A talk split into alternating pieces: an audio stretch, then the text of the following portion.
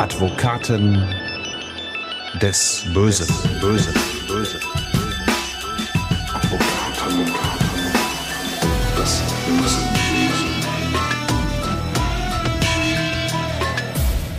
Herzlich willkommen zu Advokaten des Bösen, ein True Crime Podcast, in dem Strafverteidiger ihre eigenen wahren Fälle erzählen.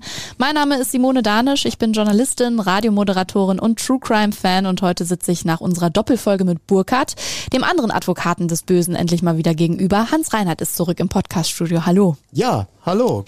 Eine Sache, die ich jetzt schon durch unseren noch ziemlich jungen Podcast weiß, uns wird auf jeden Fall so schnell nicht das Material hier ausgehen. Du und Burkhardt, ihr habt als Strafverteidiger wirklich so viele Fälle verteidigt und das rundum breit gefächerte Themenfelder. Das werden wir auch heute merken, denn da geht es auch wieder um ein ganz anderes Thema. Ein Thema, das immer wieder sehr kontrovers in den Medien diskutiert wird. Wir sprechen heute über sogenannte Ehrenmorde, Hans. Ja, das Thema Ehrenmorde letztendlich gepaart mit dem Thema Blutrache. Beide Begriffe lassen sich sehr schwer trennen, weil mhm. sie letztendlich auf die gleiche Geschichte zurückgehen. Es ist ein Thema und heute eine Akte. Ich behaupte, es ist bisher die krasseste und die schlimmste Akte, die wir hier darstellen. Es geht letztendlich um das Schicksal einer jungen Frau, die auf bestialische Art und Weise vom eigenen Bruder getötet worden ist und das Ganze aus einem bestimmten, geprägten und verkannten Ehrbegriff. Um die Geschichte zu erzählen, muss ich weiter ausholen. Man kann das Ganze festmachen, wenn man es hintenrum aufzäumt, ist eine Leiche in Kleve gefunden worden. Die Leiche einer jungen Frau, der Gülsüm. Gülsüm war eine taffe, im Leben stehende Frau, sehr hübsch, sehr weltlich gekleidet und hatte versucht, sich in das westliche Leben zu integrieren, was ihr auch persönlich gelang. Aber der eigene Vater hat sehr Anstoß daran genommen. Die Familie war von starker Gewalt durch den Vater geprägt. Der Vater hat ständig geschlagen, Schläge ausgeteilt bei allen seinen Kindern, hat den eigenen Bruder im Ergebnis instrumentalisiert, seine eigene Schwester zu töten, und zwar auf eine Art und Weise, wo der Jurist von einer sogenannten Übertötung, einem Overkill spricht. Letztendlich hat er dafür gesorgt, dass das ganze Gesicht der Gülsüm nicht mehr zu erkennen war. Er hat mit spitzen Knüppeln und Ästen in einem Waldstück mehrfach auf das Gesicht seiner eigenen Schwester eingestochen. Sie hat da zu diesem Zeitpunkt auch noch gelebt und ist dann daran gestorben durch Blut, das sie dann bei der Verletzungshandlung geschluckt hat. In den Fall im Einzelnen rein gehen wir gleich nochmal. Aber wir haben schon gehört, es ist auf jeden Fall ein klassischer Ehrenmord leider, den wir heute hören werden. Ich habe ja gerade bewusst von sogenannten Ehrenmorden gesprochen, denn allein dieser Begriff ist schon sehr umstritten, äh, wie ich auch finde, zu Recht, denn meiner Meinung nach haben diese Taten nichts wirklich mit Ehre zu tun, auch wenn es die Täter denken. Sie denken, sie würden damit ihre eigene Ehre, die ihrer Familie und letztendlich auch die ihres Opfers irgendwie wieder retten. Und zwar durch durch Mord. Oft sind diese Fälle Morde an Frauen, also auch gleichzeitig Femizide. Experten schätzen, dass das pro Jahr so etwa drei bis zwölf Fälle sind, die in diese Kategorie fallen. Da werden Frauen oft von Verwandten umgebracht, weil ihr Lebensstil nicht der Vorstellung der Familie entspricht, wie auch heute in dem Fall, vor allem in kultureller, religiöser Hinsicht. Es gibt aber auch andere Fälle von Ehrenmorden, beispielsweise an homosexuellen Familienmitgliedern. Also um den Fall zu verstehen, so wie er passiert ist, auch wenn es schwer ist, da müssen wir erst einmal ein paar Grundsätze grundsätzliche Fragen klären. Ne? Wenn wir von Ehrenmorden sprechen, dann beziehen die sich da eigentlich immer auf Morde in islamisch geprägten Familien und für ja. die ist der Ehrbegriff etwas Grundlegendes. Genau, für die ist der Ehrbegriff sehr problematisch. Das Gericht hatte seinerzeit auch von einem Doktoren, ein ethnologischem Sachverständigen, ein ethnologisch-psychologisches Gutachten eingeholt, mhm. um einfach mal darzustellen, vor welchem Hintergrund so eine Tat erklärbar ist. So ein Ehrenmord. Ja, genau. Im vorliegenden Fall stammte die Familie aus der Osttürkei, ein Gebiet, das nennt sich Mardin und dort sind die meisten Familien arabisch-kurdischer Abstammung. Und äh, es gibt dort viele Klöster und äh, einen sehr religiös geprägten Alltag. Äh, überwiegend finden sich dort Sunniten und auch Jesiden, die eine besondere Kultur haben, da kommen wir später noch drauf. Beispielsweise hat es im Jahre 2009 in Mardin ein Ereignis gegeben, wo 44 Menschen anlässlich einer Hochzeitsfeier erschlagen worden sind. auf Veranlassung des sogenannten Stammesfürsten. Mhm. Das können wir uns hier in unserer Kultur gar nicht vorstellen. Nein. Aber der Stammesfürst, äh, der hat gesagt, wo es lang ging. Dieses Verständnis von Ehre hängt auch immer ganz eng mit dem Frauenbild in diesen Familien und mit den patriarchalen Strukturen zusammen. Wir haben hierfür mit Borwin Bandelow gesprochen. Er ist forensischer Psychiater und Buchautor. Patriarchat, Ehre und damit verbunden psychischer Druck sind in Familien, in denen Ehrenmorde passieren, ein untrennbares Netz. Und ich denke, dass äh, da häufig auch noch eben auch eine bestimmte Psychopathologie bei den Eltern oder Verwandten dazukommt, nämlich dass sie zu sehr Angst um sich haben, also um ihre eigene Ehre, ihr eigenes Dastehen und so weiter, dass sie das also als höher werten sozusagen, was die Nachbarn über sie sagen, das äh, Leben ihrer Tochter oder ihrer Angehörigen. Denn die Frau hat die Ehre der Familie quasi selbst in ihrer Hand, aber nicht im positiven Sinne. Es ist vielmehr so eine Bürde für sie. Ich würde sogar auch sagen, Druckmittel am Ende, ne? Ja, die, die, die Familie bestimmt über die Frau. Letztendlich bestimmt der Vater über das Jungfernhäutchen der Tochter. Mhm. Das ist eine ganz eigenartige Betrachtungsweise und das Ganze wird dann auch instrumentalisiert. Und im Falle des Ehrenmordes kommt es dann sehr oft auch zu Verstümmelungen, in denen weibliche Körperteile verletzt oder auch sogar abgetrennt werden, wie Brust, Nase oder Haare oder die Augen, insbesondere die Augen, die ja auch ein Symbol sind für, für Sehen, für Licht, für Helligkeit. Eingesetzt werden dann oft archaische Mittel wie Messer, Äxte, Schwerter, das eben auch Symbole aus dieser Vergangenheit sind. Immer gepaart mit dem Wunsch, es müssen viele Söhne geboren werden, die Töchter sind nicht viel wert. Mhm. Und das, das steckt letztendlich dahinter. Die Zerstörung der Augen insbesondere hat eine besondere Wertigkeit in diesem Kulturkreis. Da gibt's auch den Begriff in der kurdischen Sprache Ser Kaven Min, das heißt auf meine Augen. Das ist oft eine Art der Begrüßung. Mhm. Und vor allem die sexuelle Enthaltsamkeit, du hast es ja gesagt, steht im Fokus, das Jungfernhäutchen, wie du ja gesagt hast. Und äh, nur um das nochmal klar zu machen, diese Taten, von denen wir hier sprechen, sind in diesem Zusammenhang und in diesen Familien unter dem Gesichtspunkt der sogenannten Ehrenmorde zu sehen. Es gibt sie aber in ganz ähnlicher Form leider auch in nicht-migrantischen Familien. Da werden sie dann aus Eifersucht zum Beispiel begangen, weil die Frau sich auch hier nicht wie gewünscht verhält oder sich vielleicht lossagen bzw. trennen will. Das sind dann, wie gesagt, diese Femizide. Und da wären wir eigentlich auch schon beim rechtlichen Thema, denn Femizide werden vor Gericht oft als Mord aufgrund niedriger Beweggründe verurteilt. Und das ist auch bei Ehrenmorden nicht anders, denn äh, den Straftatbestand Ehrenmord an sich gibt es rechtlich gesehen nicht, Hans. Nein, den Tatbestand Ehrenmord gibt es nicht. Es gibt aber den Mord aus niedrigen Beweggründen. Das ist dann der Fall, wenn eine Tat auf sittlich tiefster Stufe steht. Mhm. Und wenn man hier die Ehre über das Leben einer anderen Person stellt, ähm, dann ist das genau dieser Fall. Weiterhin sind diese Taten meistens heimtückisch. Das Opfer weiß nichts davon. Man lauert dem Opfer auf und schlägt dann plötzlich zu. So wie auch in diesem Fall. Gülsum wurde in den Wald gelockt unter, dem Vorspie unter der Vorspiegelung. Ähm, man habe ihr Fahrrad, das gestohlen worden ist, gefunden. Das sei da gesehen worden. Und dann ist man gemeinsam mit dem Auto zum Wald gefahren und sie sollte dann mit dem Fahrrad zurückfahren. Diese Gelegenheit hatte dann der Bruder genommen und hat aus dem Auto ähm, ein großes Kabel genommen und wollte sie damit zunächst erwürgen.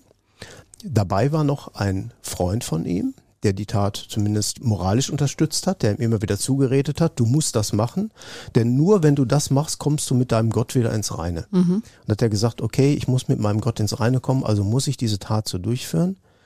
Gülsüm konnte sich zunächst befreien und griff zu ihrem Handy und wollte telefonieren. Das Handy wurde ihr dann aus der Hand geschlagen und in dem Moment griff er dann zu Knüppeln oder Ästen, die dort im Wald lagen die Polizei sagte, die sind vorher schon dahingelegt worden, damit sie griffbereit waren mhm. und stach dann mit der spitzen Seite dieser Äste 10 bis 15 Mal auf das Gesicht der Gülsum ein. Wirklich unfassbar.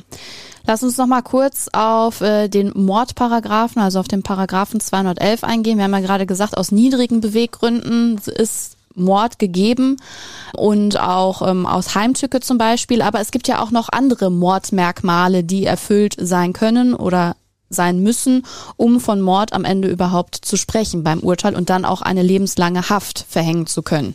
Genau. Mord unterscheidet sich von Totschlag dadurch, dass es gewisse erschwerende Merkmale beinhaltet, wie hier gerade schon gesagt, niedrige Beweggründe, Heimtücke oder aus Gier, aus Habgier mhm. handeln. Mhm. Das sind so die klassischen Fälle. Und ähm, Ja, hier ist es eine Mixtur. Letztendlich der, die, die Tatausführung ist heimtückisch, mhm. nämlich unter Ausnutzung der Arg- und Wehrlosigkeit der Gülsum passiert.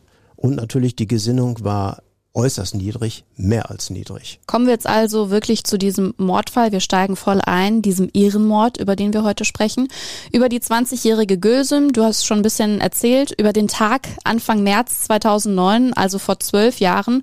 Gülsüm wurde von ihrer eigenen Familie umgebracht. Einer kurdischen Familie, das hast du schon angedeutet. Alle sind im Südosten der Türkei geboren. Ihr Vater Aras, so nennen wir ihn hier in diesem Podcast, ist zu der Zeit 50. Bei der Tat dabei ist auch ein Bekannter der Familie, Günay, ein 36-jähriger Mann, gebürtig aus Aserbaidschan und Gülsüms Bruder, wir nennen ihn Serda. Er ist genauso alt wie Gülsüm und zwar auf den Tag genau, Hans. Ja, ist nämlich Zwillingsbruder oder mhm. Drillingsbruder genauer gesagt. Es gab Drillinge, zwei Schwestern und ihn als Bruder. Der Bruder für sich, der Serda, der nahm das Recht in Anspruch, in einer westlichen Welt zu leben. Der hatte also eine westliche Freundin, die hat er übrigens zweimal zu einer Abtreibung gedrängt die das auch gemacht hat, hatte eine eigene Wohnung, hatte auch eine Arbeit und ließ eigentlich nichts anbrennen. Aber genau diese Rechte, die er für sich in Anspruch nahm, die hielt er seiner Schwester vor. Letztendlich aber auf Betreiben des Vaters, der übermächtig in der Familie war. Mhm. Und das, was der Vater angeordnet hatte, musste umgesetzt werden. Es gab keine Auswahlalternative. Dieses Patriarchat eben. Ja, das aufrechterhalten werden musste. Es führte ja sogar dazu, dass man Gülsüm in die Türkei brachte und äh, sie musste eine Zwangsehe schließen. Man hm. hat für sie einen Ehepartner ausgesucht, den sie gar nicht wollte. Sie musste den heiraten, sonst wäre sie nicht mehr lebend nach Hause gekommen. 1996 war diese Familie ja nach Deutschland gekommen. Nach dem Tod der ersten Frau hatte der Vater nochmal geheiratet. Die Kinder stammen aber aus der ersten Ehe, diese Drillingsgeschwister. Und wenn man sich Gülsüms Familiengeschichte so anschaut, dann scheint es, als sei die Familie schwerlich bis gar nicht in Deutschland angekommen angekommen, ne? Jedenfalls die Männer in der Familie, also zum Beispiel der Vater.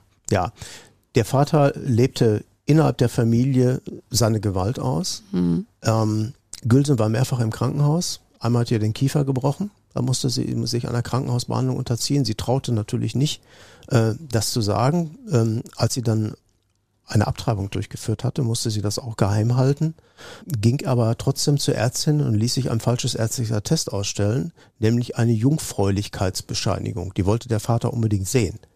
Denn der Vater glaubte das nicht so recht mhm. und äh, die Beziehung, die sie hatte, war mit einem albanischen jungen Mann. Mhm. Mit dem zog sie dann zwischendurch auch zusammen, floh aus dem eigentlichen elterlichen Haushalt, musste sich zwischendurch in einem Frauenhaus versteckt halten ähm, aber der Vater fasste immer nach. Und nachdem sie die Abtreibung durchgeführt hatte, hatte sie starke Unterleibsschmerzen, weil die Abtreibung nicht lege artis durchgeführt worden ist. Die Folge war, sie musste ins Krankenhaus. Das hat der Vater irgendwie rausbekommen, nutzte die Situation, sie zurück in den elterlichen Haushalt zu holen, zu Hause einzusperren und wieder seine gewalttätigen Exzesse auszuüben. Man muss sich mal diese Schere zwischen den Familienmitgliedern vorstellen. Also der Vater lebte bis 2007 noch in einem Wohncontainer der Flüchtlingsunterkunft.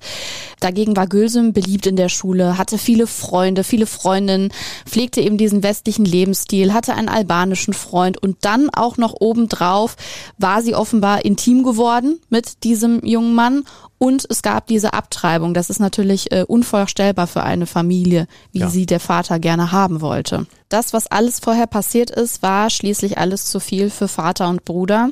Die Schwangerschaft samt Abtreibung äh, war im gesamten Familienkreis auch bekannt. Ergo war die Ehre tiefgreifend verletzt worden. Und dann haben Vater und Bruder eben diesen tödlichen Plan gefasst, den am Ende der Bruder ausführen musste.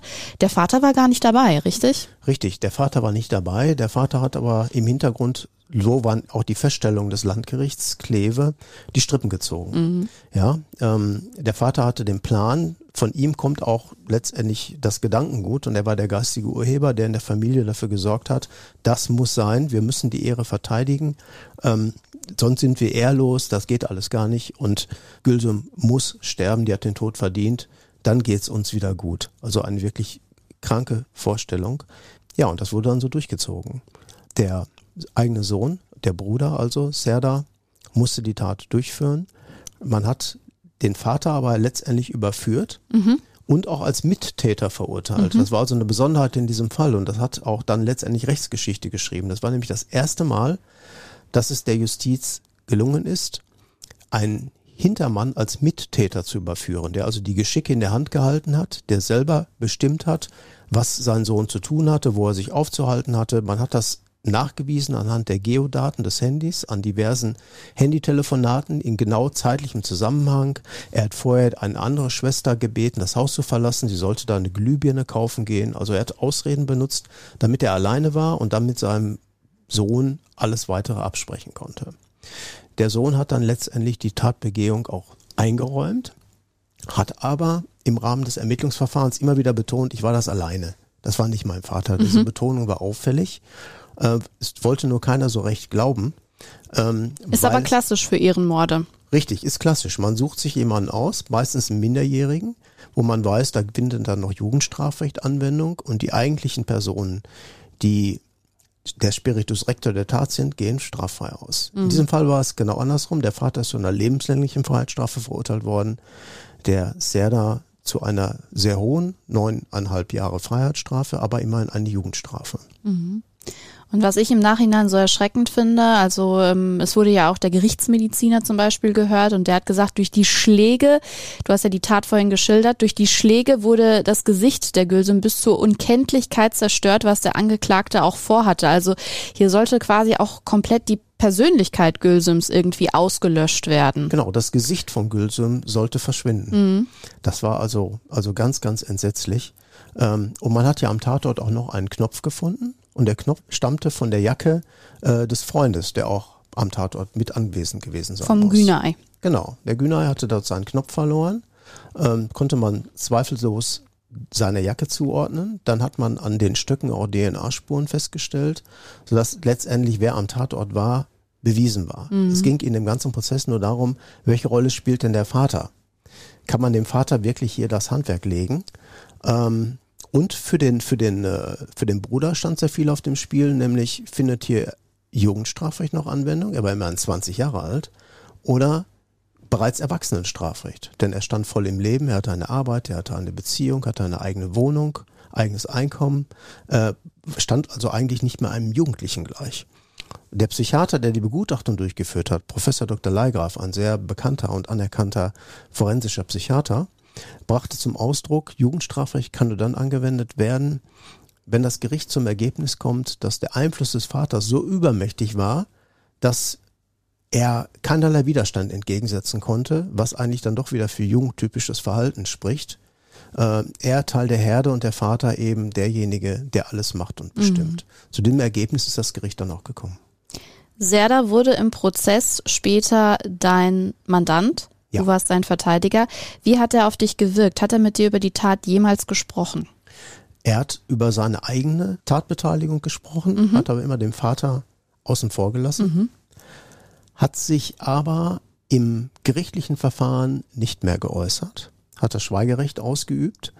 Das war für ihn letztendlich auch die, naja, ich sag mal, die Rettung für die Anwendung des Jugendstrafrechtes geworden. Mhm. Denn ähm, wenn er weiter darauf gepocht hätte, der Vater war nicht dabei, ähm, und man ihm das nicht geglaubt hätte in irgendeiner Form, hätte er wahrscheinlich Erwachsenenstrafrecht bekommen. Aber so wurde auch dadurch deutlich, ähm, er steht unter so einem großen Druck in dem Prozess. Wenn der Vater sich nicht äußert, der hat geschwiegen, dann darf der Sohn auch nichts sagen. Mhm. Das hat das Gericht aber genau erkannt, was dahinter steckte. Der Vater gab sich dann sehr weinerlich im Prozess, fing immer wieder an zu weinen und an zu schluchzen und da hat man sich überlegt, ist das eigentlich der Mensch, der hier so aufgezeichnet wird? Aber Gericht war der Meinung, der hat alles gespielt. Du hast es gesagt, vor Gericht blieb Serda verschlossen, genauso wie seine beiden Mittäter.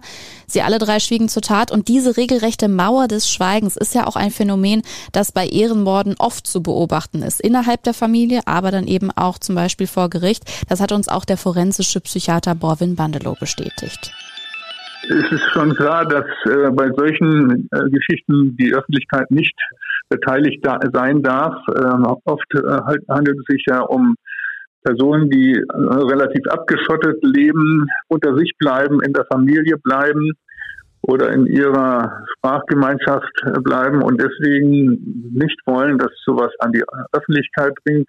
Und deswegen muss sowas natürlich von einer Mauer des Schweigens umgeben werden. Trotz dieser Mauer des Schweigens ließ sich aber rekonstruieren, was Gülsum genau passiert war, wie es zur Tat gekommen war. Ende 2009 hat das Landgericht Kleve darum ein Urteil wegen gemeinschaftlichen Mordes gesprochen. Du hast es vorhin schon angedeutet. Vater Aras hat lebenslänglich bekommen. Günay bekam sieben Jahre und sechs Monate Haft und äh, dein Mandant Serda wurde nach dem Jugendstrafrecht verurteilt. Neun Jahre und sechs Monate. Ja, weil er eben ganz klar in diese archaisch-patriarchische Wertvorstellung eingebunden war ähm, die ganze Familie ist über den Begriff der Ehre konstruiert worden. Der Vater repräsentiert sich als Haushaltsvorstand und die Familienmitglieder, insbesondere die weiblichen Mitglieder, verkörpern die Ehre im engeren Sinne. Er muss diese Ehre nach außen verteidigen und muss da auftreten. Und für die Ehre ist ganz wichtig, Keuschheit vor der Ehe, es darf keinen männlichen Zugriff geben, mhm. die Frauen dürfen noch nicht mal sich nach Männern umdrehen, ihnen teilweise auch nicht mal die Hand geben. Also das Begrüßen mit dem Händeschütteln ist schon verpönt. Ähm, da hat der Vater also sehr genau darauf geachtet, auch auf die, auf die Äußerlichkeiten. Kein Kontakt. Der Aufenthaltsort wurde bestimmt. Man durfte sich nicht aufreizend kleiden. Damit war aber schon gemeint, dass man nicht mal ein T-Shirt oder irgendwas tragen durfte. Mhm. Ja. Also freie ähm, Arme, das war schon nicht erlaubt. Das war schon, das war, wurde schon zum Problem. Ne? Und die, die gesamte Sexualität hier auch von Gülsum wurde vom Vater bestimmt. Aber Gülsum brach aus. Gülsum wollte das nicht.